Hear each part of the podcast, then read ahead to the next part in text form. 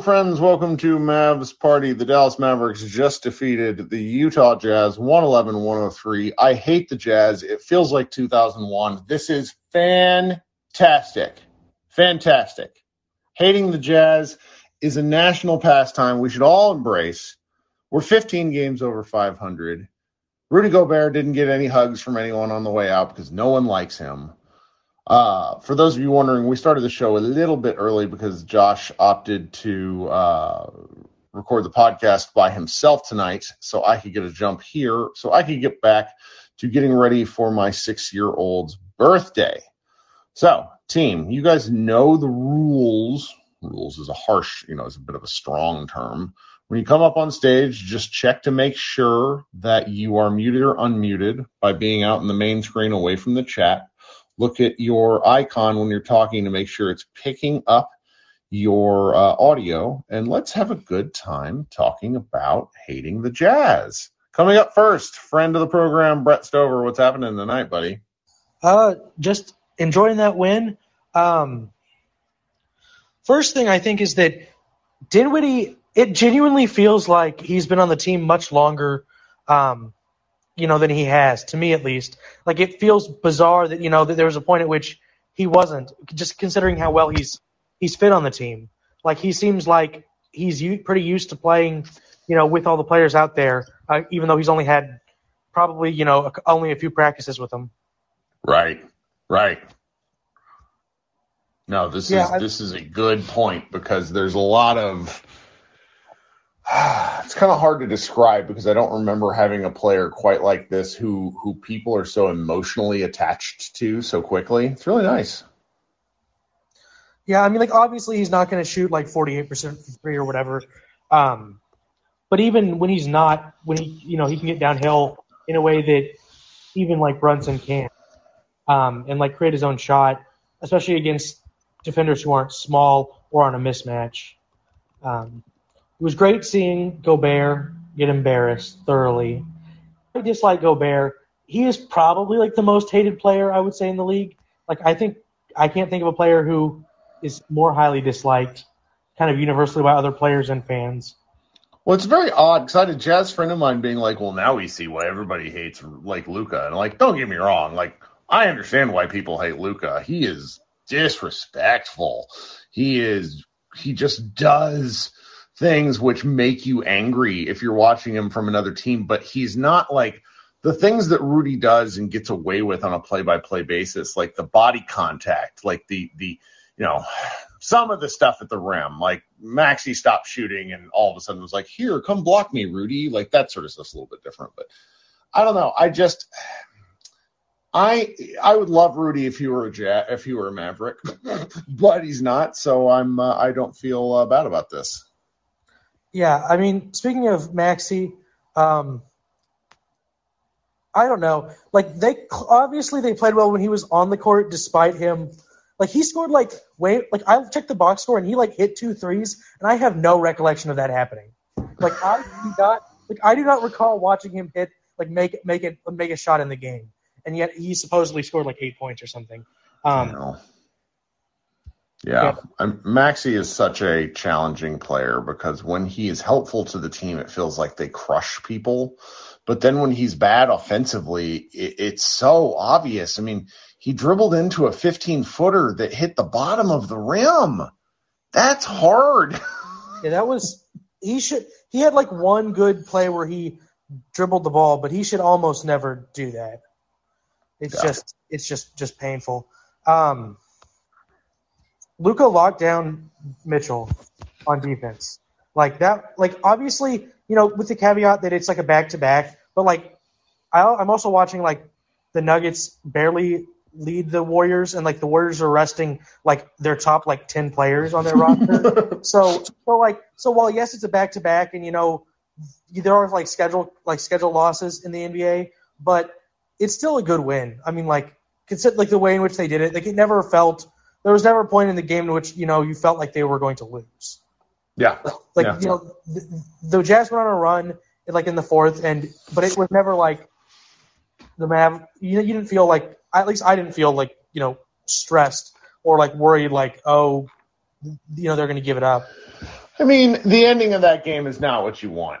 The the Yeah. the Maverick, you know, getting outscored by 11 in the final period is just not what you want. Um, the Mavericks and the you know the, the Jazz are playing their fourth game in five nights, and they looked it early. Um, Mitchell in particular had some had some just tired looking legs. Uh, but you know, Conley is like a one of seven, kind of an ugly game. Like I don't want to take anything away from the Mavericks win, but it's just what this game reinforces to me is I really don't want to play them in the playoffs. What do you think?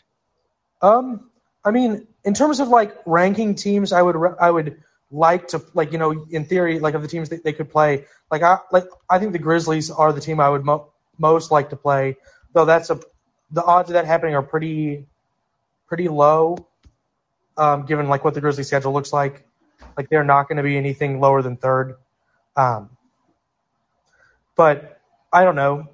Like I like like I don't like I both don't really like them playing the Jazz, but I've also watched the Jazz in the playoffs for like many consecutive years and know what happens to them. Like, and so like like maybe that won't happen to the Mavs, but like every time the Jazz have faced a competent team in the playoff, like a like a very good team, like they beat you know the like the young Grizzlies last year, um, but that was like you know Morant's first playoffs, and they were nowhere near as good of, of a team as they are this year.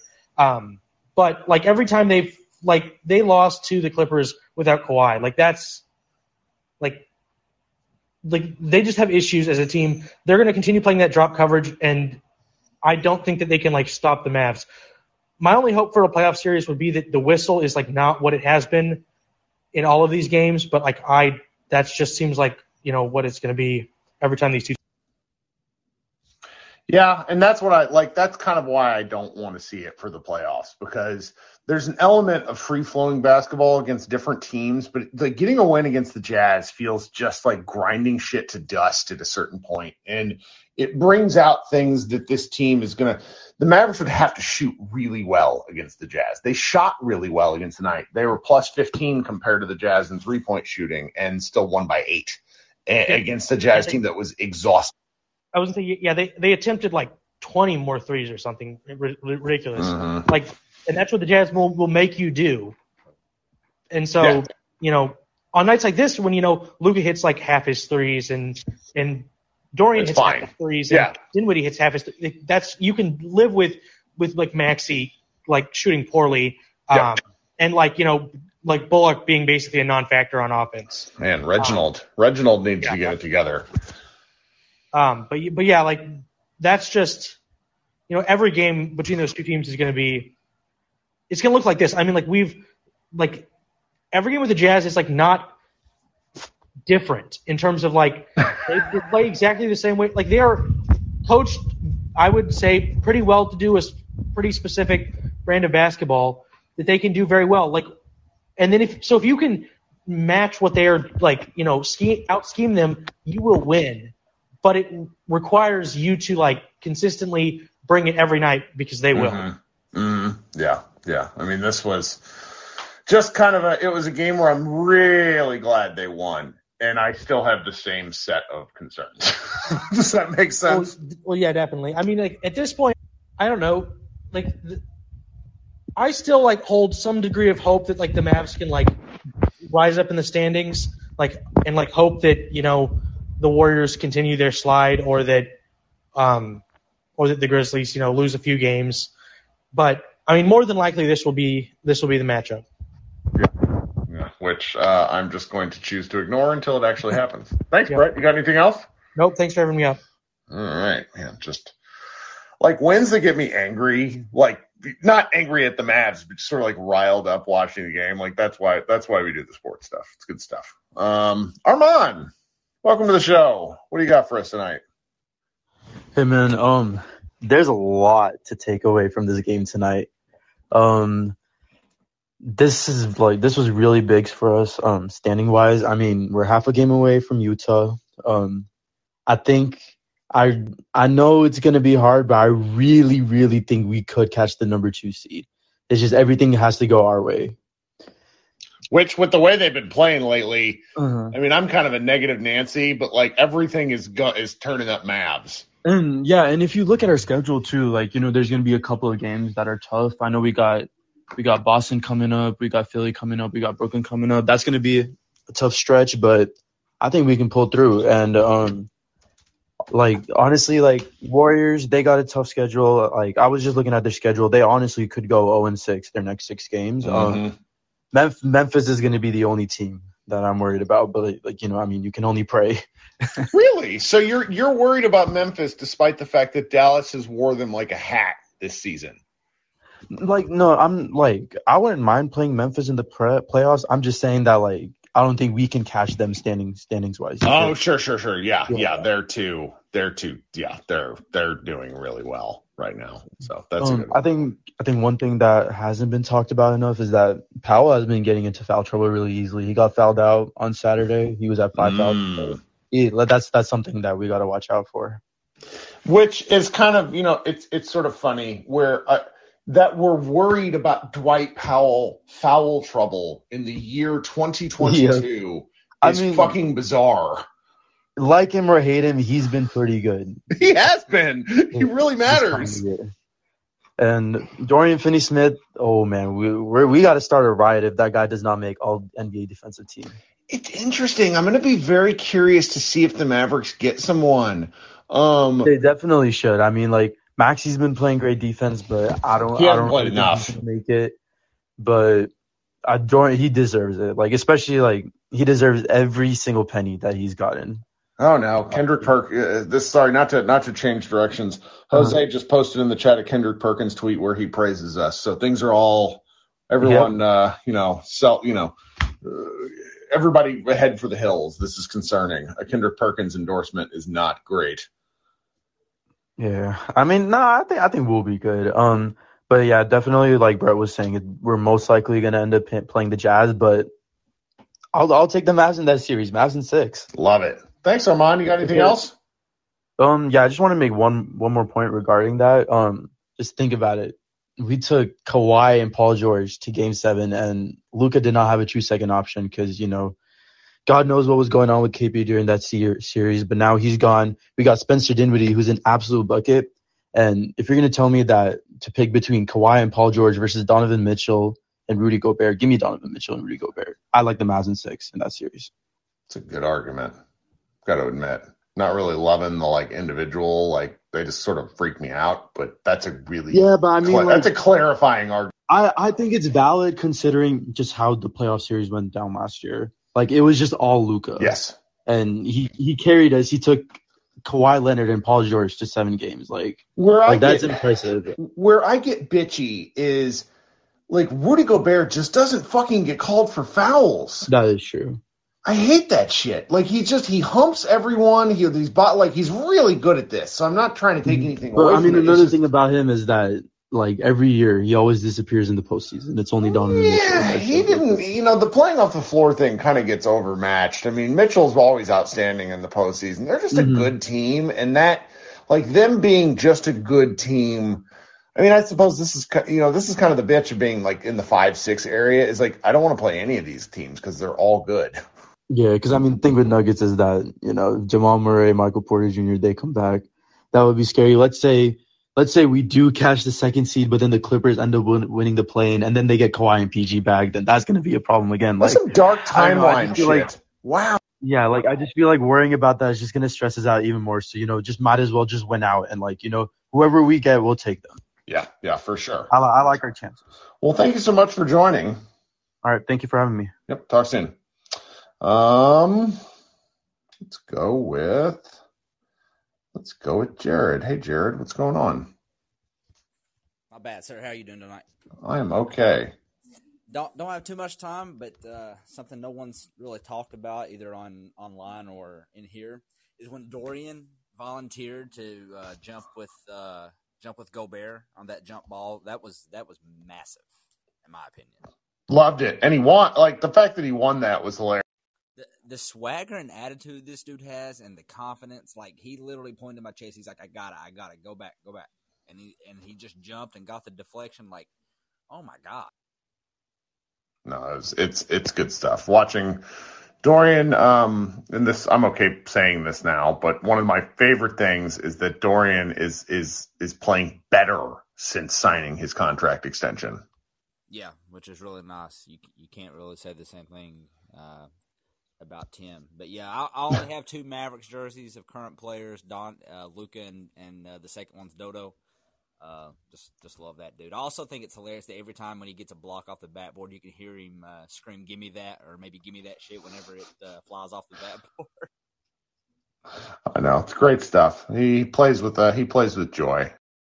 Yeah, but uh, yeah, I'm gonna jump off. But uh, y'all have a good night. You too, Jared. Thanks for joining us. Uh, let's go, Chris. How you doing, Chris? Chris, hit that unmute button for us. I think it uh, it's changed uh, the auto bring up on stage thing.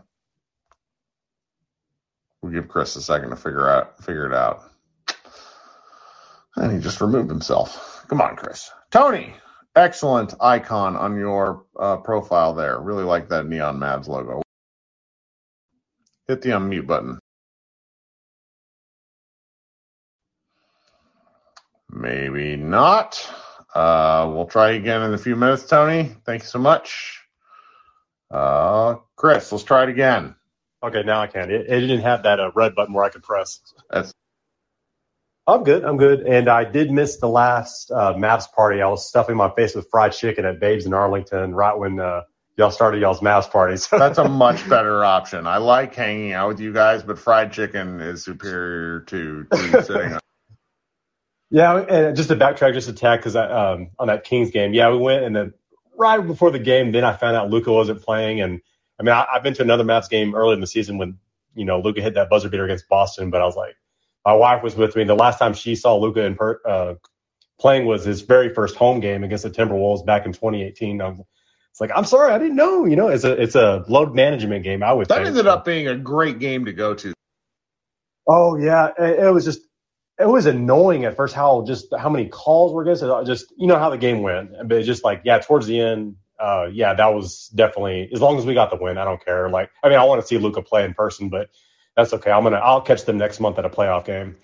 Um, but yeah, I, this uh, game against the Jazz, it makes me feel good about us playing them in the playoffs because I think that's most likely what's going to happen. And now we have a chance to if we win Wednesday, please do not lo- lose against the Knicks because we've lost against them already this year, didn't we? I think that was. Yes, they shot a thousand percent. but I don't know. I got to look up who the Jazz played maybe Wednesday. But uh, yeah, if we can pick up that win, which we should, you know, hopefully Jazz lose. I mean, I mean, there's still plenty of games left, but I feel good about playing the Jazz because I'm kind of afraid of playing the Nuggets now, just how nuclear Jokic is going right now in the league. So uh, I don't know about that, and I don't think we're going to be playing the Grizzlies because we're. I just don't see us going down to the sixth spot and then, you know, playing Memphis. But how how do you feel? You think against the Jazz? I mean, do you think that the Mavs would play Boban more? He hasn't been played. No. Yeah, I think he played no. like what, 30 seconds or something in the last game, but it was for uh, rebound purposes, I think. So. So tonight, you kind of saw a little bit of what Kidd was talking about after the last last Jazz game, where he said the Mavericks have the the like they like that matchup, that switch on on um that switch on uh, when Rudy goes on to Luka. I'm not sure. I just I don't like the stylistic feel of this matchup. I appreciate everyone who says that they think the Mavs can win. I don't have a deal for it because there's a the way the Jazz play and the way the Mavericks play, it, it's a styles make fights kind of game, and it, it just it worries me because the Mavericks played really good tonight and they only won by eight. Yeah, they just I mean, Jazz going on like nine two runs and those kinds yeah. of things. Like I'm afraid like they're a streaky team, more so on playing good. Uh, obviously, they're one of the best. They're probably the best three point shooting team in the league. I, that is my concern. But uh, I guess with Denver, I mean, I don't know if Michael Jordan uh, Porter Jr. is coming back or if Jamal Murray's coming back, but uh, they just got to keep just all you do is just keep winning, get home court advantage because we saw what happened last year. I know we we won pretty much all our games against the Clippers away, but I mean that seventh game, if it was in Dallas, you never know how it would have gone, you know. So yeah. Uh, but just with the uh, let's see, Gobert, trying to think what else I was going to say. I totally forgot. I don't know. Anyway, we should we need to win Wednesday. It was a great win tonight. Uh, it makes me feel a little bit better about playing the Jazz, but we got we got to beat them again in what in 20 days and you know go from there. So hopefully they don't kick our ass next time for as a revenge game. For sure. No, but winning that game, you know, winning the next Jazz game would be pretty important just in terms of, I don't know what the tiebreakers would be if you split the season, season series, but it, it would it would go a long way to assuaging my confidence. yeah, yeah. Because if we can win that game, then that just shows you right there. And you know, playoff Luka is going to be even better. So, uh, and, and we didn't even have Jalen Brunson tonight. And oh yeah, yeah, Spencer Dinwiddie. Just, I mean, God, he's just impressing the hell out of me. Like I, I just feel so much better about the Mavs since we've had him. I know Bertans is going to get his his look. He's only made like one three tonight, but I'm just I'm really happy with Dinwiddie being on the team, just having that extra playmaker. I mean, Dorian Finney-Smith is good. This dude is impressing the hell out of me too. Like he gets he gets that bag and he plays even better now. Like I mean, hitting all those threes. This is like perfect timing because the beginning of the year we were having what Tim Hardaway Jr. and Moses Brown and Sterling Brown and Trey Burke minutes and stuff. I mean, our our team is totally different from what it was in the beginning of the season. So I'm loving it. Yeah, and there's still and there's still areas for people to improve. Like we we're not really crushed him because there's no reason to because they keep winning. But you know, our our man Bullock is is kind of in a struggle bus right now. And if he actually plays kind of okay, things work out. If Bertans starts hitting the occasional three, and you know, it's just, Bertans is a his plus nine. He was a plus nine in 14 minutes and was one from four from the floor, just a riot. Yeah, but hopefully with Reggie Bullock, uh, little funky's going on. Maybe by the time the playoffs hit, he'll just go go off, and hopefully Dorian Finney-Smith can maintain his three point shooting, and you know Luka's just gonna. I feel like we've seen it in the playoffs. So every time it, it, it means more. He just plays at this extreme level. So I mean, I, I feel great about wh- whoever we play. Honestly, as long as we get home court advantage, then. So. I'm just I'm looking forward to the playoffs. Well, thanks, Chris. We'll talk soon. Yeah. Yes, sir. All right. So we got Tony. Let's try again. I know what you mean about the Wi-Fi kicking you uh, on and off. This happens to me whenever I do spaces in my uh, front yard. So hit the unmute button there uh, once you pull out of the chat. Tony's going to let you talk. All right. Got to move on. Um, Jacob, what's going on? Hit the unmute button and uh, Hey, Kirk, what's going on? I'm just enjoying myself. Another win. Another win. It's delightful. All right, streaking is fun, isn't it? Mm-hmm. All right, so couple thoughts on the game. Uh, I just want to ask, uh, since Dinwiddie's been such a revelation, uh, do you think that maybe he should start over Brunson? Uh, he, I will say it's matchup dependent. Right, right. Brunson's certainly struggled with like long defend, like tall, taller guards this year. Yeah. And that's what Dinwiddie is. So I mean, I guess you can play the matchup there. Well, I mean, Matt Phillips, who's hanging out there in the chat, um, he he uh, wrote an article today about how like Brunson's numbers since Dinwiddie joined the team are absolutely outstanding. Uh, It's kind of underscored really how how good they are, and the two actually play really well together. I think that we could see some three guard lineup. I think that you know not relying on Brunson being you know Brunson's really well kind of as a, plays really well as a secondary attacker. So if they're able to play Spencer and Brunson and and Luka and Brunson together at times, I think we're going to see the best out of him. I really do. Okay. All right. And I can't shout out Dorian. He's just as steady as he come as they come. It's really amazing. He's just Yeah, is he the third best player on the team? I don't know. Might be. I would have to think so. Just especially the consistency he has. Uh, honestly, he might be as consistent as Luka is. Yeah. No, for sure. For sure. Well, thank you, Jacob. You got anything else? Yeah, I wanted to maybe get your ranking on most like because we could play any of the four of Nuggets, Jazz, Warriors, or Grizzlies. So I was kind of maybe wanted to rank them. How favorable or how much you would rather play one over the other? Ooh, the Warriors are really, really uh, injury dependent because if Draymond's playing, I think it changes everything. Yeah. Uh, but because he's dealing with a back and nerve issue, I think it's really actually quite reasonable to assume he might not come back. Uh, nobody really wants to say that out loud, but nerve stuff is really, really not good. Um, and then we have I don't know. I kind of want to do Grizzlies, maybe Warriors. Who are the other two teams? What's wrong with me? I should know this. Jazz and Nuggets. I would want to play the Nuggets because I think a Nuggets would be a fun basketball series, like an aesthetically pleasing, insanely offensive basketball series would be fun to me. I mean, Jokic always puts up hysterical numbers against the Mavericks, but the Mavericks also really seem to have their number in times this year. I know that they have certain guys coming back, but like Michael Porter Jr., I just don't trust his body is not there, even though he's an incredible basketball player. And Jamal Murray's coming back from an ACL, and ACLs are not easy things to come back from immediately. Um, I've been, you know, ch- arguing in the chat a little bit. Like Jokic is playing. Jokic is playing absolutely insane basketball. He is the if he doesn't win the MVP, I will be surprised even though they're they're like a six seed. It's just like that level of play. He's just unreal. But I don't know. I would like to see it because I think like him and Luka trading heavyweight punches is really fun basketball as opposed to sort of like the Jazz who I want to see last, which is a matter of are the Mavs going to hit threes? Yes. Oh, they are. Okay. Is someone going to guard Dorian, uh, Donovan Mitchell when he takes 35 foot jumpers? No, they're not. Ah, oh, fuck. Like that's kind of what it comes down to for me. Mm-hmm. Okay. Yeah. Uh, I guess that's it. I'll leave you. I'll leave you with this take. I don't know how spicy it is, but I'll, I'll, I'll leave you with it. I think that this team is better than the Blazers team that made the Western Conference Finals a couple seasons ago. Say that again. I, I this this team is better than the Trailblazers team that made the West Finals. Uh, what was it, 19? I think this team is oh, better. Oh, oh, yeah. Oh, yeah. There's a clear path to the Western Conference Finals for these guys. It's just getting right at the right time. I could also see them getting blanked, like, you know, losing two to four to the Jazz. As much as that pisses me off to say out loud. Yeah, we I, a home court would be important. I called it. I called it a couple weeks ago here, and uh, I'm gonna, I'm gonna need my hopefully my take holds up. So. No, I like it. Well, thanks so much, Jacob. We'll talk soon. Okay. All right. Yes, sir.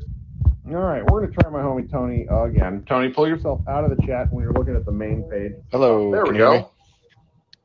Thank God. Finally. That's okay. uh, long time, first time. Uh, I've always wanted to say that. Um, yeah, so I was just at the game. my uh, my girlfriend got us some good awesome. seats, uh, about 15 rows up.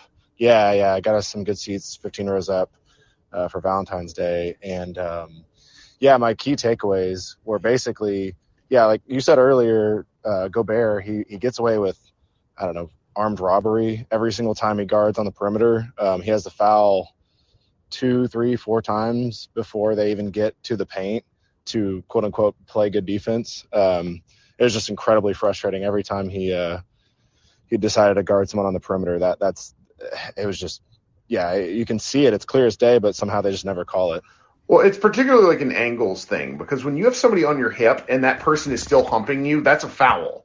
And they right. just don't call it. And the argument that Rudy himself is like, well, well, Luka's pushing me with his armbar. Well, because he's allowed Luca as the ball handler is allowed his space, and the refs just don't call that stuff. I, right. And then yeah, and then like secondly, um, the the other thing I saw that was like it felt very important for the playoffs. Felt like game zero of like the four or five matchup um, this year, which was basically Luka running pick and roll or pick and pop with Maxi or whoever it is seems so obvious and so predictable. And they need to find a way to have him come off ball, have him be the screener, like you said before. Um, and they did that a couple times. They, like a couple of, of Maxi bricks um, from three. They, they decided, okay, let's let's get Maxi off the floor and then have Luka be off ball in the corner and then come off the screen, one or two screens off the corner, and then come off another screen once he gets the ball. And then it, it led to like I think a Dinw- Dinwiddie corner three, and then maybe an alley oop. It, it, just felt like much more flowy than the uh, traditional. Just let's let Luka take the ball up the court and then run a pick and roll, get Gobert into a pick and roll. They'll they'll trap, and then he'll he'll eventually just kick to a top of the key uh, maxi brick um, and that that was just sort of something that was like so obvious, and they they eventually went away from it, and it felt way better once they decided to get Luka coming off the screens, off the ball.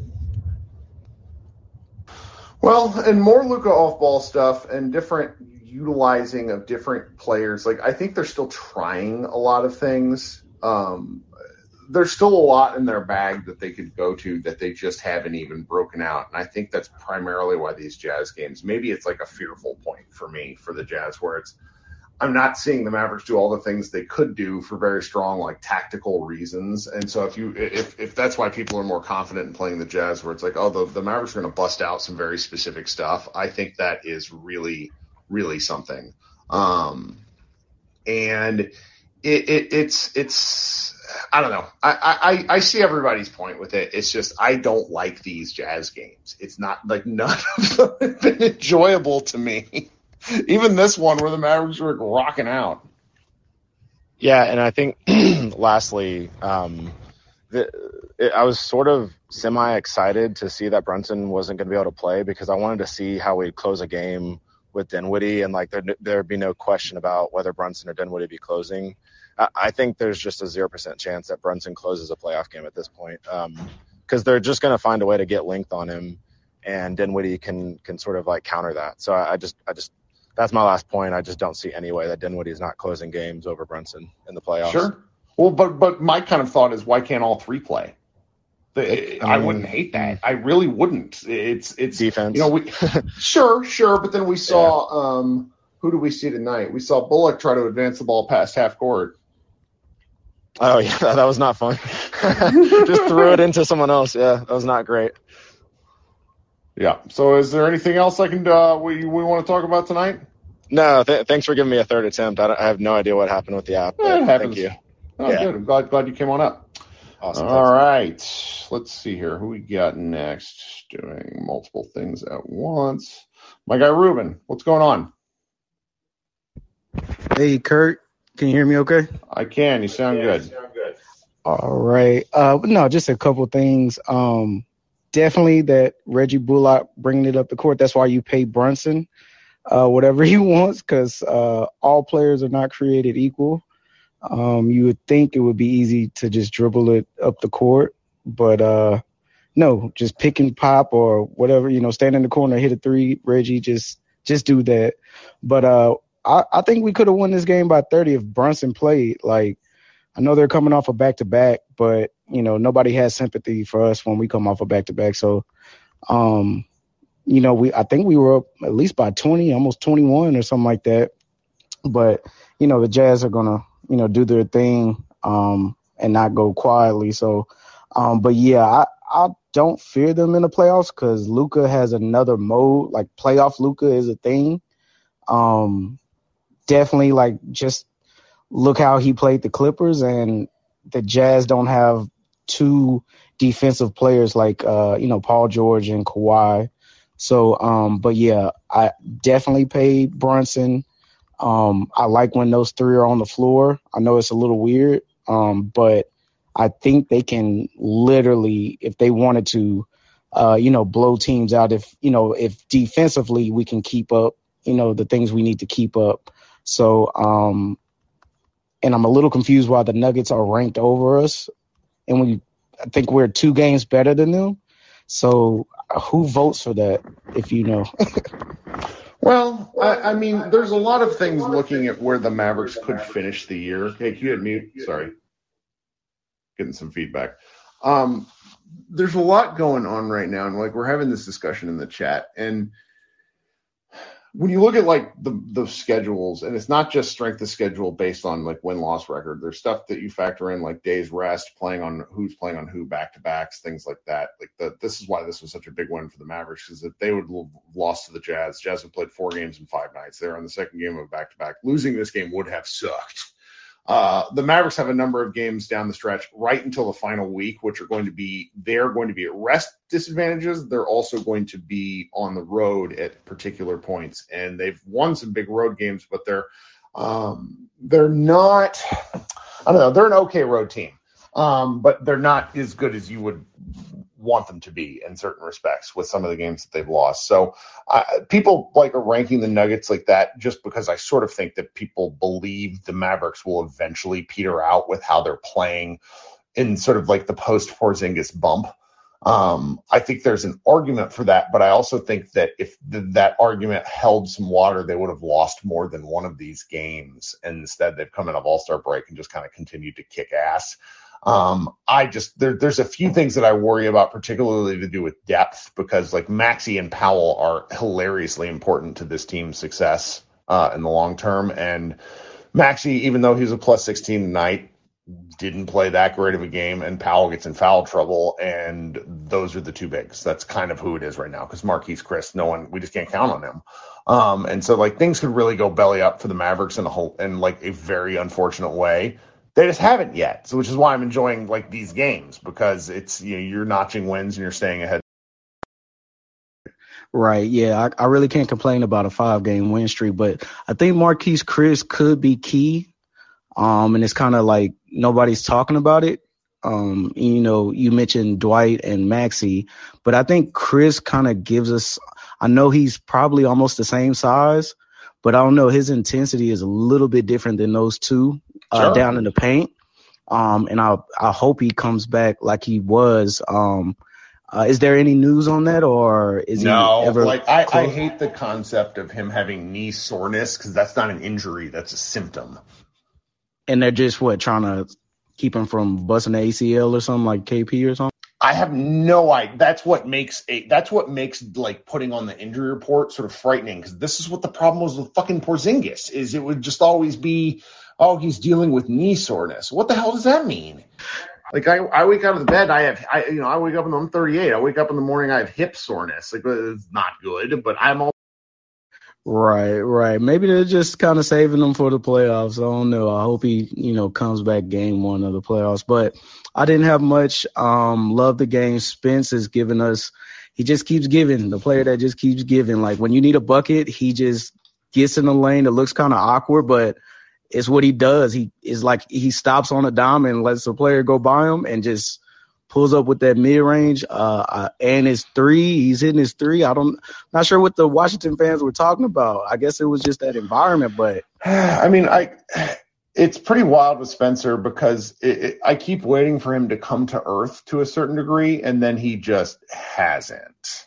Like eh, we're we're kind of having a, a debate in the chat right now where you know our, our friend Victor is is walking through for he he's trying to make the case that the Mavericks roster is better than the Nuggets roster right now, and I firmly disagree. Uh, but where where we're where we're talking about with with some of these these guys, it's just it's it's pretty wild to see what's up like what's what's happening with with uh with with these Mavericks because I just I sort of expect like Dinwiddie to not I don't want to say fall apart. It's not what I mean. It's just he's hitting like 50% from three right now and then like 60% from two. He's playing out of his mind. hey, it's it's almost like you got to look at it like football. Almost, it, it's I know it's a longer season, but uh, you can play, you can start out with like five and zero, you know, five wins in a row in football. But if you don't play your best football in like you know late in the season, then what is it good for? And I feel like you know going down this stretch, this is the best time to be hot. It, I'm glad he wasn't Yes. hot early in the season. This is the best time to get that stride going. So um, I'll leave with that and uh, go Mavs. Yep. Thanks, buddy. All right. Let's come next. Harold. Hi, Harold. What's up, buddy? Love that dog. Good, good profile photo. Pull out of the chat and hit the un. Thanks. I was able to figure it out. Um, hey, how you doing? I'm all right. You know, the the thing I wanted to say was about uh, the three guard lineup. Um, I I really feel like there's a certain ceiling to how good the offense can be with two playmaking guards and then having three or three playmaking guards. Um, I just I don't see how much better the offense is going to get with having the three of them on the floor. Maybe maybe one point better game, or you know for for 48 minutes. But the defense is probably going to you know suffer.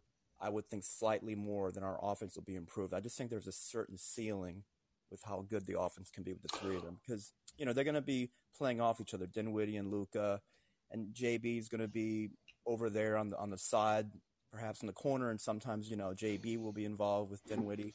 And I I just I don't want to. I just think that it just maxes out at a certain point. Well, okay, but the argument there has to be that two of the three of them should be on the floor at any one time.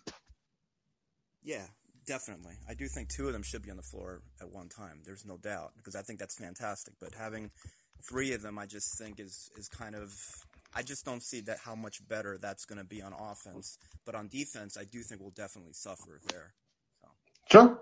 I mean, and that, but that's where it's like you stab at it at different minutes. It depends who you're playing out. I would like to see it just to see it. I mean, Rick Carlisle ran those three guard lineups, and the one thing Matthew, who may not be in the chat anymore, kept pointing out is that like Dinwiddie is is enormous for a traditional point guard, particularly with his wingspan.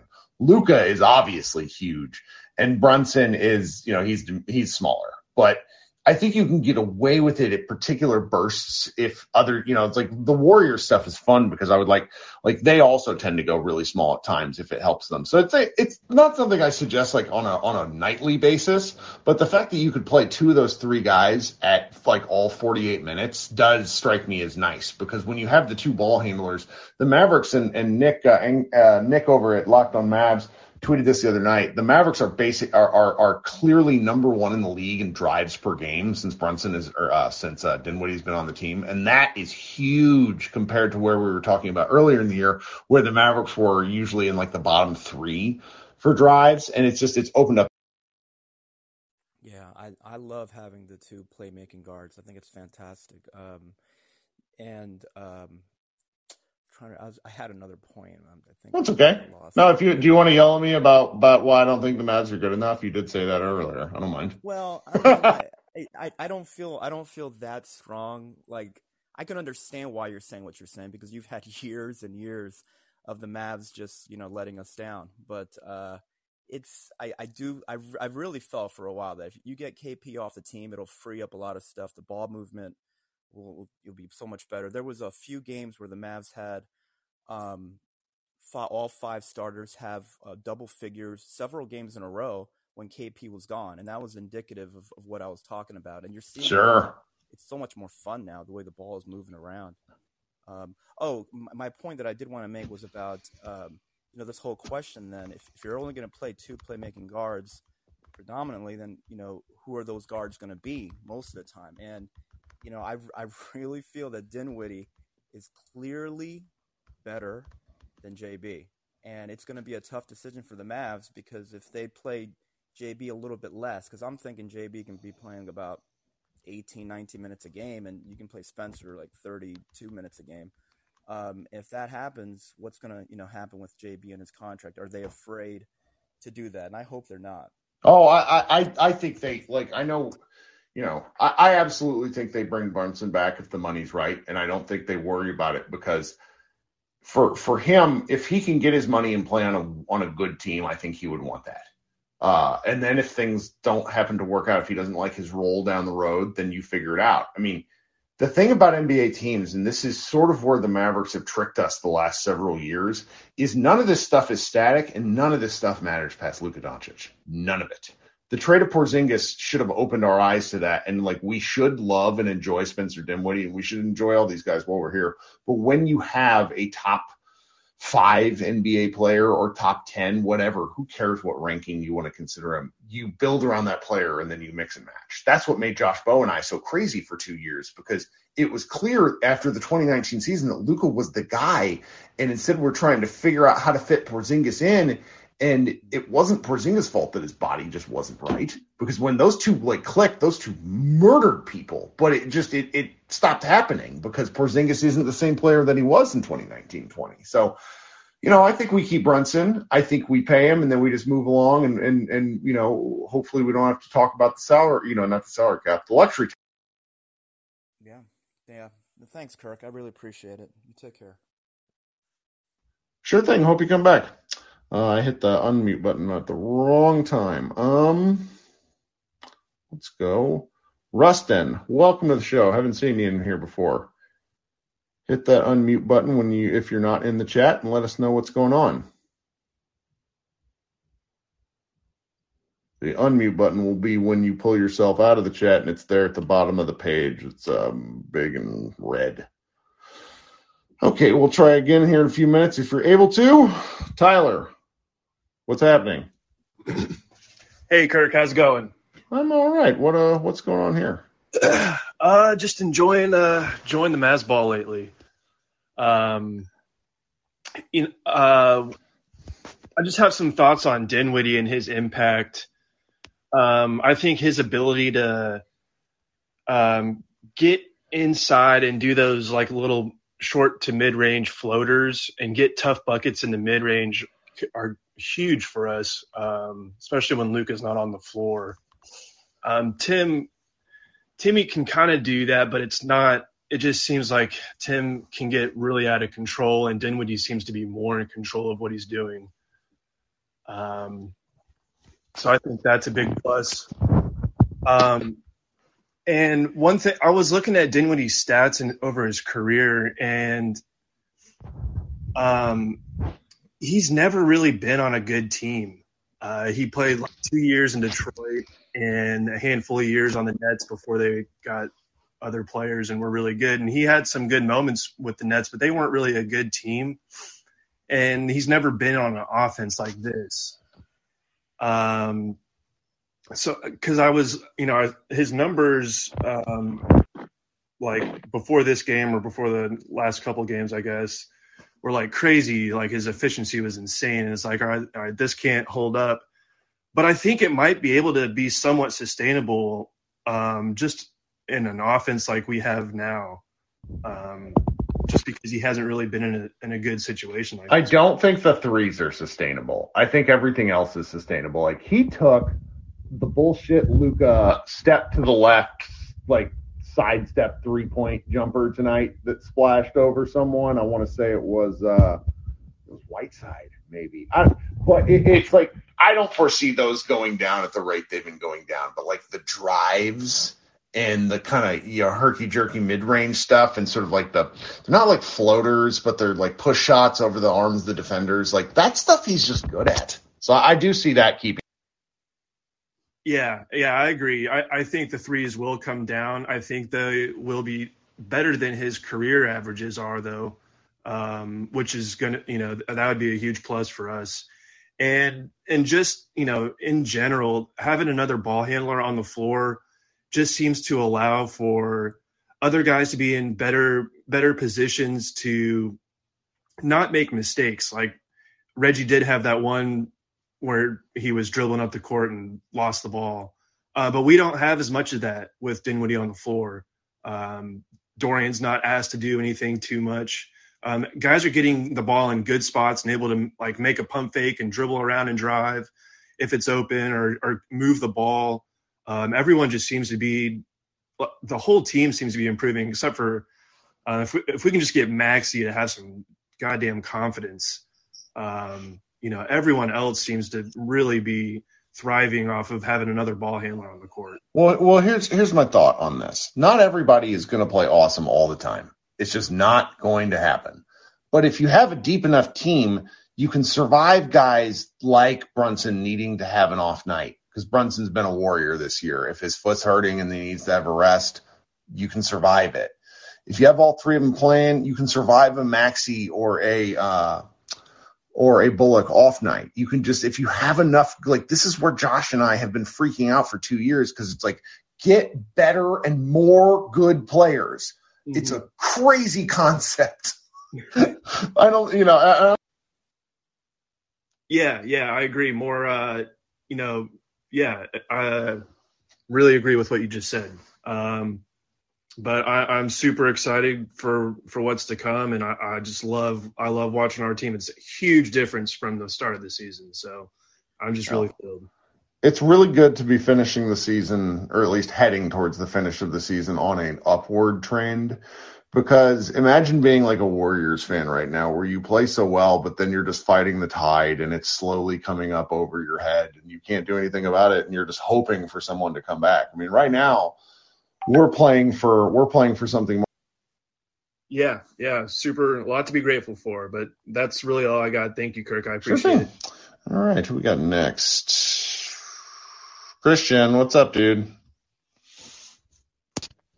Man, I'm I'm surprised no one's brought up Josh Green tonight. I thought it would already be mentioned. What are we um, mentioning about Josh Green? I didn't see anything that he did other than not get guarded. No, I I think he played well. I mean, you know, just him bring. Uh, I'm I'm gonna say it, I think for like the first time this year. Ah, the there it is. We've been waiting 60 games, people. I, I just think, you know, he impacts the game in winning ways and just doing weird I don't even know what to call it. He just like does stuff and it turns out to be good most Well, of the time. So I, I made perhaps my most dad tweet in in several years where I said Josh Green moves like Vanellope von Schweetz from uh, Wreck It Ralph, uh, and if you know that movie. Uh, Vanellope has a tendency to just like glitch around, and that's what Josh Green does. Like he just appears at weird places at the right or wrong time. I really enjoy it, but Yeah, I, I I think the thing I'm most excited about is like it seems he's getting better. And I think from from last year, I mean the last game he made two out of three of his threes, which was good. Um and you know, I, I think at the end of the day I think we can largely agree on the fact that if he becomes an average three point shooter, like league average, right around 35% on decent volume. Like he'll be in the league for quite some time. Um, but uh, and the other thing is, I you know strongly suggest uh, everyone check out Matt Phillips' article on Mavs Moneyball on him mentioning uh, you know Jalen Brunson, and I think it. I've seen so much of the you know, Jalen Brunson's expendable now because we have Spencer Dinwiddie. Like we've been wanting multiple Right. creators for so long, and I keep seeing Mitchell Robinson's name mentioned. So the the first thing is I don't believe we can sign and trade Jalen Brunson while they sign and trade Mitchell Robinson. So I you know, I think CBA uh, Mavs is in the chat, so he can correct me. But Mitchell Robinson's like as injured as KP. The guy's gonna want a bag. Like I just don't get it. But uh, you know, Jalen Brunson, the piece and or the part of the article that surprised me is the past two seasons and this season, Jalen Brunson's an over forty percent catch and shoot. all three three-point seasons, like, dude, quit fucking pump faking. Take the three pointer. It, exactly. like it, it shocked me. Like it really did. And I think that's why we need to keep all three is because we can run lineups of Luka and Brunson and Dinwiddie and Brunson, and it's going to be extremely important. And I'm I love Spencer Dinwiddie. He's been fantastic, but he's also been shooting 41% from three. He's shooting almost like 65% from two. Right. And He's gonna come to earth. Yeah, and and that's okay. Like you know, th- these are amazing numbers. He played 40 minutes tonight. Like he's been fantastic, but I I just hope people don't start turning when it's like, oh, you know, he he is going to regress a bit, and that's okay. Like the team, and I I like the point that you made earlier of we have, and I, this is the reason I feel confident going into the playoffs is you know, we had a stretch where Reggie Bullock was, you know, almost at 20 points multiple games in a row. And, you know, Dorian hovering around 20 points numerous different times this season. And Dinwiddie, you know, over 20 points numerous times. And Jam, you know, so on and so forth. And we have enough guys this year that I feel like, you know, when someone or a couple guys are off, we we have enough to kind of push us over the edge where Luka doesn't have to score 47 points and we lose by like 13 in the deciding game. Um, I, I just think, you know, this, this team is, is quite a bit better, uh, this year, better position for the playoffs. And, you know, it, it's just going to be, I mean, top to bottom, East and West. Like, can you think of a playoffs that you think will be as comp- this season? I'm messing what up what I'm trying to say. The competitiveness from top to bottom, including the play-in. Do you remember a year? No, I, I've been I've been kind of standing for this. This is a good question. Like this is us giving a crap about March basketball is so unbelievably fun because this is a time of year, and I can just tell you this from running a website, where the last several years, getting people to do stuff from All Star break until April is very difficult because the games stop mattering. Te- teams fold up. And instead, you see like the Pelicans. The Pelicans pushing the Nuggets last night. If the Pelicans had beat the Nuggets last night, I would have been shrieking for joy because we just need the Nuggets to fall back, and they simply will not die. Um, and instead, it's like all these play-in teams are pushing everyone up the chain, which then forces everyone else up the chain to push back. We're just getting a really like we're getting a lot of great basketball. It's a lot of fun. Yeah, I, I'm really excited for for the playoffs. You know, just watching kind of every game. And yesterday, I think we were fortunate to have several. I mean, Nets Celtics was super fun. Suns uh, Bucks was fun. Pelicans uh, Nuggets was super fun. I know I'm leaving some out, but um, it's just a fun time to be a basketball fan in general. And um, you know, not trying to distract too much from the game. I, I do want to see. I'll kind of end on this. Uh, I, I want to see another jab step dough because we we got two games back to back of it. Hope to see it again. Um, but I'll uh, end it there. Hope you have a great night. Sir. Thank you. Sure thing, buddy. Talk soon. All right, who we got? Still got a lot of people. Good lord, Rustin. We're gonna give you a try again. How we doing? Come back out to the main. There we go. Hey, can you hear me now? I can. Okay, awesome. Hey, uh, appreciate you taking my call. Is this a call? I don't even Yeah, know. you know, it's, I'm old school. I do radio. It's it's so. strangers talking on the internet, and we're having a great time. So what's going on? Yeah, I appreciate that. Yeah, uh, usually don't get to listen live. I'm usually listen to the recording because I got two little ones. So the moments where you're not hearing screaming in the background are few and far between. Well, thank you for joining. Yeah, so you for I'm running listening. an errand, so I was available. yeah, no, I mean, I don't really um, have too many thoughts. I just, honestly, I don't know what to do. I don't know how to react to all this winning. You know, uh, I'm, you know, I for like the past decade, I'm thinking, how can we make the team better? Uh, you know, I'm thinking like, oh, maybe we can get a sign and trade for Bamba. What are we going to do with our uh, first round draft pick? And then it's like, we're like three games away from the two seed, and I don't really know how to enjoy it.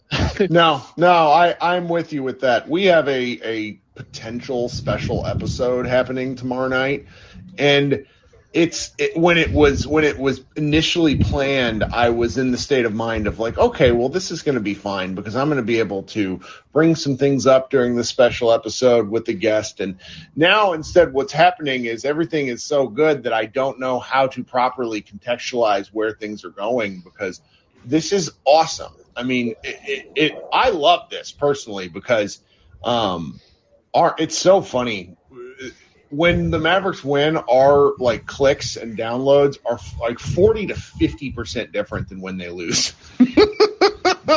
People are just like, I don't want to hear that Kirk asshole after they lose, and and they Yeah. just won so many games. This is fantastic.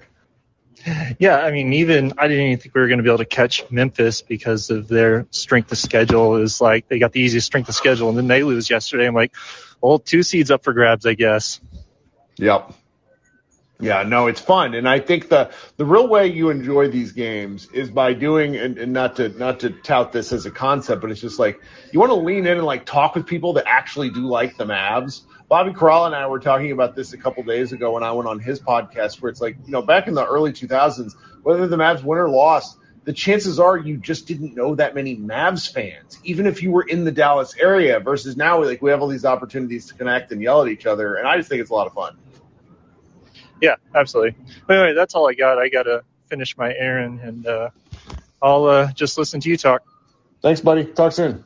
Thanks. All right. Um, let's see who we got. Scott. How you doing, buddy? Hey, I'm good. How are you guys? Oh, you know, I'm getting towards the end of my rope here, but that's okay. We're doing. We're. It's a little earlier tonight. Josh recorded the normal pod for me, so didn't.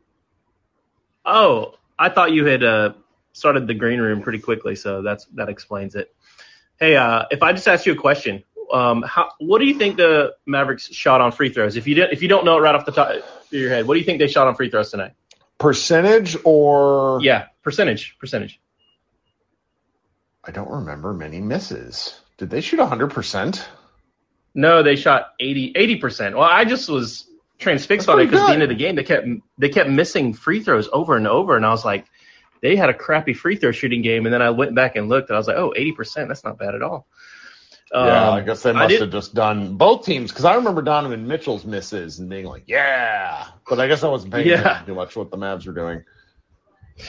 Oh man. Well, I just wanted to comment and say, Josh Green, man, it's good. I said it in our Slack the other day, but man, he's kind of like Bruce Brown possibility. You know, he was even guarding when they were running the zone. They were mostly matching him with Gobert. Um, he just plays above, like bigger than he is, and so if he hits that three, he he could kind of play like a small ball four, um, small ball five, even I guess sometimes if if you're really having a low key matchup on the center. But I mean, against Rudy Gobert is pretty crazy. Yeah, he took a floater in the first half against Rudy Gobert. That was like a confidence man Not gonna shot. go in. I mean, but it wasn't. It was it, not but it didn't. It didn't miss that badly. Like if it would have dropped, it would have been huge. But yeah, it's it's funny. It's real funny. It was. Yeah, if he gets a floater, that would help out because I mean, his uh, if he's stuffing it, of course it's going in. But I mean, sometimes around the basket, he's had just like an iffy. Even in college, he was like I think below fifty percent on twos, which you wouldn't expect for him. But um, but yeah, I really enjoyed. Uh, I think one of the big things going in the playoffs that I'm focused on is us drawing fouls. You know, like with Spencer, with Luka. I just want to see how many of these guys can how many how many people they can like put in the get in the bonus early, how they can like get people in foul trouble because with both of these guys that are just amazing at drawing fouls, I feel like that's going to be something to look forward to when in the playoffs when opponents star players are playing 40 plus minutes and a lot of times they're really good guards or really good forwards. I think they could um, they could that could that could turn a playoff game. I mean, I think it's going to be pretty important because having somebody else other than Luka to draw fouls feels very valuable. Just really important. Yeah, and I agree with earlier, man. Let's let's keep Brunson, and uh, yeah, I'll explain all the sign and trade stuff in the future. But just just know that we are, unless the Maver- the Mavericks are only like a million or two below the apron already for next year without Brunson, and so there's almost no way unless we dump contracts using assets, which I wouldn't advise, so that we could then trade sign and trade for a player because we're not going to be able to sign anybody more than the taxpayer MLE, which is like three years, twenty million. So the- don't don't think that we're going to go big free agent hunting this offseason. It's not going to happen. Uh, but we could sign and trade Brunson for an already under contract player. That's that's completely uh, logical if, if it came to that. But I would prefer to just keep Brunson. Hopefully, 18 to 20 million a year, uh, four year deal, five year deal. Because I like the three guards that all handle the ball and pass to each other. And man, that's that that the the offense flows so well without KP. Man, it just really really does. I loved him as a cutter. I mean, as a cutter, he just, he's great. But when we keep having to feed him in the post, I'm so glad that that's not our problem anymore. Yeah, this feels like I and I could be wrong, but I check. You know, I do most of these post game recaps. This could be the first game in since the All Star, maybe since the last, maybe since the last Jazz game. But the Mavericks have been really well about getting over 50% of their made field uh, made field goals were assisted. And it's just like the ball's popping just a little bit more. Like Luka's assist numbers are down just a little bit, but Dinwiddie's are a bit up. And and that's just I, I think it's important. Last thing I'll touch on is uh, the prevent defense sucks, and I think it's possibly because we overhelp. Um, during the rest of the game, it's a great thing, but then at the end of the game, people step into threes with a lot more confidence when they're down by 10 because they know that they need to make that three. And I think against a team like the Jazz, our prevent defense was just, I mean, getting mauled at the end. I mean, I started to feel like worried, even though we were down six with 30 seconds left. I was like, man, they, they could drive in and kick it out. They're going to rotate for sure. I, I, I just didn't like that. I understand what you mean. I, I feel that entirely. It feels like like they just get beat a little bit on that sort of stuff. Well, thank you, Scott. Thanks, man. Appreciate it. Mm-hmm. Victor asked a very good question in the chat that I think it's worth uh, addressing. He said, if the Mavs were to play the Jazz in a series, who would get more calls? Um, who would get more calls and that sort of thing would have to be. I like the Mavericks getting more calls is something I conceptually cannot fathom in any point in the multiverse. So that's kind of my answer, even though it's not a great one. Um, all right, let's fly through some folks. Patrick, what's up, buddy? Saw you in uh, Dalton's thing earlier. Yeah, what you got yeah. going on? Nice to see you in there. That's for anybody that doesn't know that they can also watch the games on Dalton's Step Back Mavs watch parties. So for people that don't have AT&T or however you stream. That's also an option for anyone interested. But I actually found out what Josh Green reminds me of. Let's hear it. Sonic the Hedgehog. Sure. Sure. So that's my new thing for him. Just because like that's literally what he does. Comes in, spins around like a ball of energy, and just creates chaos. Sure. Second second video game character he's been compared to tonight. I like this. Oh really? I missed the first one. Who was? No, the first one was I compared him to Vanellope von Schweetz from uh, Wreck It Ralph. So it's a it's a niche reference. Oh no, yeah, I can see that one too. So that that would make Gobert uh would be uh dang it. Now Sonic is Gobert is Ralph. Yeah. I love it. Yeah. no, I mean this is the game we want. You know this this was. I mean, I'm like I said, I don't really know what to think. This team just continues to win. That's right. Is that weird? like I I don't know. Like everyone else has said in here, like you know, Luka does his thing, comes out. It's just so effortless for him, and really, it just comes down to the role players hitting their shots, playing defense. I mean, we know the recipe. It's just whether we can do it in the, when it matters most. Yeah. But I'm excited. This is the team, you know, we need to beat. So that's pretty much all I had. I just had to get out my Sonic reference. Sure, I like it. Talk soon, Patrick. Yep. See ya. Ben. What's going on, Ben? Hey, what's going on, y'all? You know, just enjoying our uh what day is today? Tuesday? It's Monday. Monday. Ugh. Big, big Monday. Mavs Monday.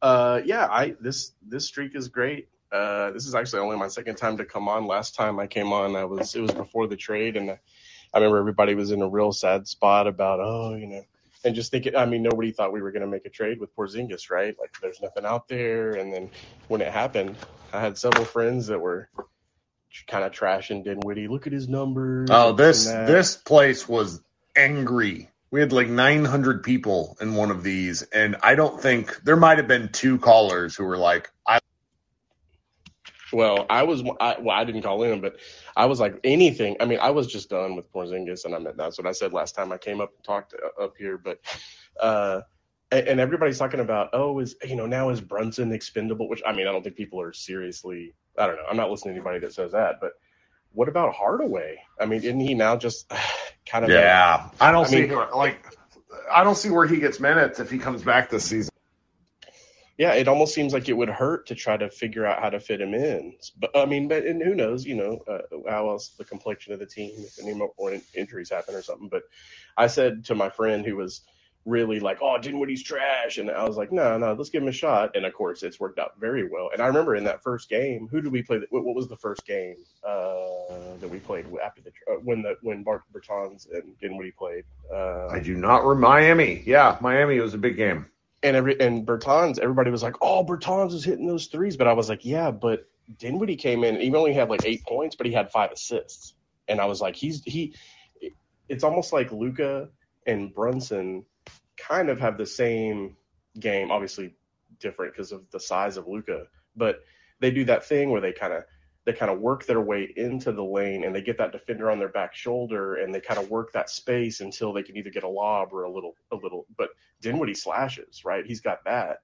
I mean, Luka's got both, right? But Dinwiddie, it's a change of pace thing. So now that you have, you've always got two ball handlers on the floor. So if they double team, you dribble drag out to the, you know, half court, bring the defenders out there, and now you got a four on three with either Dinwiddie or Brunson. You know, it's, it's just, it opens up everything so much. And, uh, I don't know. It's great. I'm really excited. And I, I really think we got to reserve all of our judgments about the trade, even, even if the season goes great, to the trade deadline next year, because it's like, I can imagine taking Hardaway and lots of other contracts and going and getting like a real like a real big man, you know, like a trade next season, mid season, and and getting that other, you know, we've got the ball handlers. I don't know. I think you know where I'm headed with that. Like we, we're in much better shape trade wise. Sure. Yeah, the pot because if if Porzingis happened to get hurt, if he gets hurt again, he's not movable. So uh, at least there's some flexibility on the horizon. Yeah. So th- th- that's those are all my thoughts. I just uh, I'm excited about this, and everybody is. But it also not only are we playing really well and looking good towards the playoffs, but next season we've got legitimate, attractive pieces to trade. You know. Yeah. And uh, and we can shop them, and I think Hardaway. I think we could get some. Hardaway's got a team friendly deal, you know, with that decreasing salary each of the remaining seasons. So For sure. I'm excited about it. So I'll let y'all go. Thanks so Yeah, much. thanks, man. man. Appreciate you coming up. Um, let's go, Jose. What's up, Jose? You're awake. Sometimes Jose falls asleep. At the end, Hmm. What's up, Kirk? How I'm all right. I'm tired. I'm glad I caught you before you nodded. yeah, I'm starting to feel feel a little bit sleepy myself, but uh some of the things that I had got from the game was Spencer Dinwiddie might be the number two. And I don't know if that's me being a prisoner of the moment, me having recency bias, but I think Spencer Dinwiddie's the number two player on this. And I'm not sure if it's an overreaction because I've heard some other smart people kind of make the argument of like this guy, if you look at his injury history and the things that have happened to him at the wrong times, you know, he, where he was drafted was a little late because of an ACL, and then he got hurt after playing okay and playing pretty. You know, it's like there's a real argument to be made that it's like like fit and and you know fit is important. Fit is just it's it's really it is it is really important to teams where I, I think we sort of over overrate you know sometimes how guys are are gonna fit and and you know I take I I, I often have very firm stances on on uh, you know we all do in the off season about how a guy is going to fit and there's just some players where fit is extremely important. And the kind of thing the Mavericks are doing on offense, where they're doing a really drive heavy, ball handler heavy offense, seems to be very valuable for him. I mean, I also just I think there's got to be like an emotional kick of him getting into a different situation. Like he seems to be playing with like such passion. I know you can't really. It's kind of a bullshit thing to say because you can't really back it up by anything. But it's just the guy seems to be having a great time. Right. And just the little things that he does. Uh he had this drive against uh I know we're we're talking about the Utah Jazz, but against Sabonis, like he really just drove to the rim. Uh Sabonis kind of cut him off and with his long arm he was still able to just lay it up. Like that's something that is so refreshing to to watch. And against this Utah Jazz, I, I felt like he held his uh his composure and when he was basically holding Luka and swaying him away from the Utah Jazz when uh Rudy Gobert threw the ball at him, I, I really like that that type of leadership. You know, he he's a veteran point guard and at least Luka trusts him. And that's something that I heard on the athletic is that Dinwiddie and, and Luka, they kind of trust each other to an And how often have we clamored for someone who who and just to be blunt about it, we've clamored for someone to be like, Luka, shut the fuck up. Don't do the thing. Like he nearly got kicked out of that game for that and it wasn't worth it. And then Dinwiddie basically shoved him back. It was great. Right. And uh man, I'm I'm really loving what Dorian is doing right now. Just he's our our spade. He's our our ace. You know, he's just doing a lot. And and I really like the confidence that that he has. Um he I don't know if it's Dinwiddie, I don't know if it's Luka, but but somebody got Dorian on on a, another high, and and I love it. Uh, that putback jam that he got when Reggie Bullock missed that three in the corner, man, that was just amazing. And the energy that he looked and and Luka had after it was just it was Yeah. That was fun. I'm glad I'm glad they won. Right. Uh, th- this would be a very entertaining uh playoff series if this is the matchup. At first, I didn't think it would be as entertaining, but uh, I was wrong. These three g- games so far have just been real scrappy. Jose, do you like horror movies? Like, do you like really suspenseful, upset? Like, like I, I just y'all who love are like, oh, this is gonna be fun. Like, y'all just must like nails on chalkboards. That's how it feels. I, I love it. I love that you're excited about this because I am not. I need someone in my life to be. well, honestly, Kirk, like I would want the Clippers all over again, uh, with healthy Kawhi, with healthy Paul George, because I mean the narrative would be like, oh, Luka can't beat these guys, but if he does, I mean the narrative would be spent that oh, Luka finally did it. He beat the two best defenders. Right. Sorry, mid yawn. You're fine. but uh, you know what Mike Conley and Donovan Mitchell had in, in common with another athlete today? What's that? Oh, they they bet on on the Jazz to lose, uh, just Mm. like Calvin Ridley. Mm, firm take.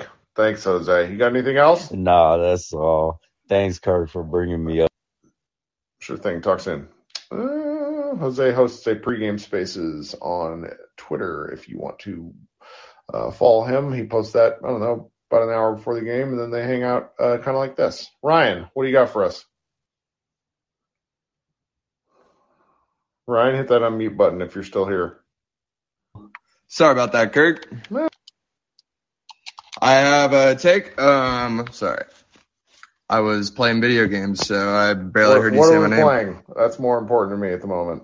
Uh, I'm embarrassed to say Fortnite. Been on it for a while now. No, it's okay. I played Destiny for like four and a half years, so I'm never going to judge anyone for playing a, a, a fun game that that that has a end point. Like it's just like I'm going to play one more match, and then all of a sudden, Yes, exactly, exactly. So there's been a lot of talk about rather play the Nuggets or rather play the Grizzlies. Me personally, out of the three teams, I'd rather play the Jazz.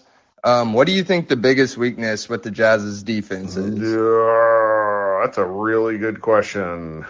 Um, Because I've heard a lot of people say it's their perimeter defense, which I agree because they really only have Royce O'Neale out there. Mhm. Like Donovan Mitchell isn't stopping anybody. I know what is it, Bo Bogey Bogdanovich? oh What's his- yeah, Bo, Bo, Bogey? Bojan Bogdanovic. Bojan. He's not stopping anybody. And I think with the trade, like Dinwiddie is just another guy that's going to attack off the dribble and just penetrate and kill the Jazz over and over. And I know we've been attacking Gobert a lot. I don't personally like us doing that, like singling Gobert out. I don't know how you feel about that, but um, I feel like we're not going to do that as much in the playoffs. I know Kidd has said it. I feel conspiracy theory. I guess I feel like it's a scheme to. I think we'll attack Bogey in the playoffs, or I would. I mean, I feel like we just take advantage of him so easily. There's got to be some stuff that they're not putting out there because they're anticipating playing this team. Plus, we just don't like. Luka does not respect the Jazz. I think Luka, you can scheme for Donovan Mitchell. Like the game we lost most recently against the Jazz, we played such bad defense, like beyond the arc against Donovan Mitchell. Like we were just giving him open looks, and he just was feeling it that game. He But shoots the ball like he was pulling some some Dame Mitchell stuff tonight, where he's just kicking it from five feet beyond the line. So I get a little bit of it, but I I, I do wish that they would. What I really wish is they would have Bullock on him instead. They're putting Dorian on him, and like I don't like Dorian as the point of point of attack defender. Yeah, yeah, I, I understand that. I just feel like with the trade, like it made us a better matchup for the Jazz. So I don't know if you feel that way too, but Dinwiddie just attacking them off the dribble. I just feel like I really think we would beat the Jazz in a seven game series. Well, maybe we're going to find out. So we'll we'll see. Yeah. I have a feeling we will. I don't think there's any chance we'll play the Grizzlies. Um, I mean, highest optimism you could have is that we actually end up as the three seed, maybe even if the Grizzlies somehow shit the bed, two seed. But if we can avoid playing the Suns, if we did get out of the first round, avoid playing the Suns, then in the second round, that would be great. Yeah. Well, we'll see. Yeah. All right. Thanks, Ryan. You got anything else? No, sir. All right. We'll talk soon. Uh, Brandon, take us out. Hey, Kirk, can you hear me? All right. So uh, I've got a question for you. I need to preface it real quick. Um, so first of all, uh, it's from Thinking Basketball. Anybody who doesn't follow them on YouTube, they make some of the best basketball content out there. Uh, but basically, he outlined previously, and just some examples are like the '94 Rockets, the 2011 Mavs. You know, the idea of like a Lone Star championship team, and it, just to take the Mavs for example, like that 2011 playoff run, Dirk averaged like 27 points a game, and then you know I think the next closest was like Terry at like 17. But if you were to take whoever averaged the second, like basically the highest non-Dirk scorer, they averaged like over 20 a game, but it was a rotation. You know, maybe one night it's Jason Kidd, one night it's JJ Barea, Jason Terry. I think Tyson Chandler led one game and basically it's just a, a cast of guys taking that second role. So you still get that quote unquote second star impact. With all that being said, after this Dinwiddie trade, do you think the Mavs have any type of 2011 magical type of run with that form formula?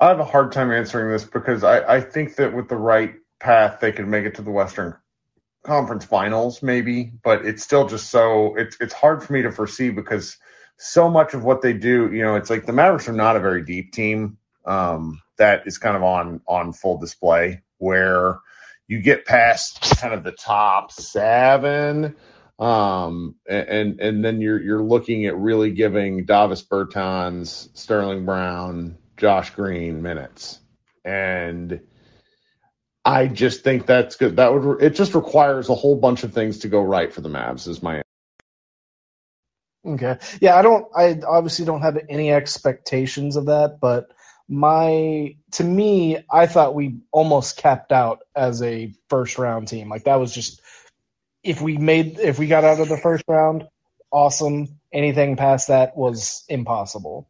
And Sure. I'm starting to believe that with again with Spencer and I mean, yeah, we we're not a deep team, but we also weren't a deep team before, and depth tends to not matter as much in the playoffs. It's one reason I think Memphis probably won't do as well. Um, high end talent kind of tends to trump all that, and uh, Luka. I mean, outside of Jokic, is probably the best player in the that'll actually be in the West playoffs. know, or, maybe I mean we're gonna see all this stuff starts and Oh my god, yeah. And I my only other thing then is, uh, I guess since everybody's kind of answering this question on who they want to see, um, to me, I most would like to see Memphis. I think Dallas matches up best with them, and I think, but I just don't think that's going to happen. At least not in the first round. Maybe in the second if we can get to like the three seed or something. Yeah. I do feel like Utah would be next on my list, but it's it's not like a, I want to see Utah. They give me like the heebie-jeebies, but I think it's like the lesser of the next evils because I do not want to see Jokic at all. He will absolutely annihilate us, and it's just can we outscore them? And then the Golden State Warriors situation is obviously dependent on Draymond. Um, i- if he's not whether he plays or not, like if he's not Draymond, then I like that matchup more than Utah. But if he's looking better, they're looking more dangerous. Um, I I do not want to see that. That that scares me a lot too. So Oh well, guys, this has been fun. It's late. You got anything else, Brandon, before we head out? uh no no. Everybody get a good night's sleep. We deserve it. That's right. That's right.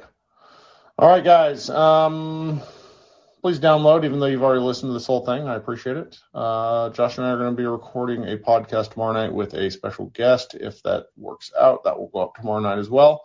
Join. Um, be sure to you know head to Mavs Moneyball. We have a couple of articles up. Uh, everybody's kind of running out of gas at this point. Don't want to overwrite But uh, yeah, there's plenty of Mavs content out there. It looks like there is a Spaces that is still going on. If you guys want to hop over to Twitter and join that. Um, this has been Kirk Henderson of Mavs Moneyball, and we will talk to you guys a little later in the week.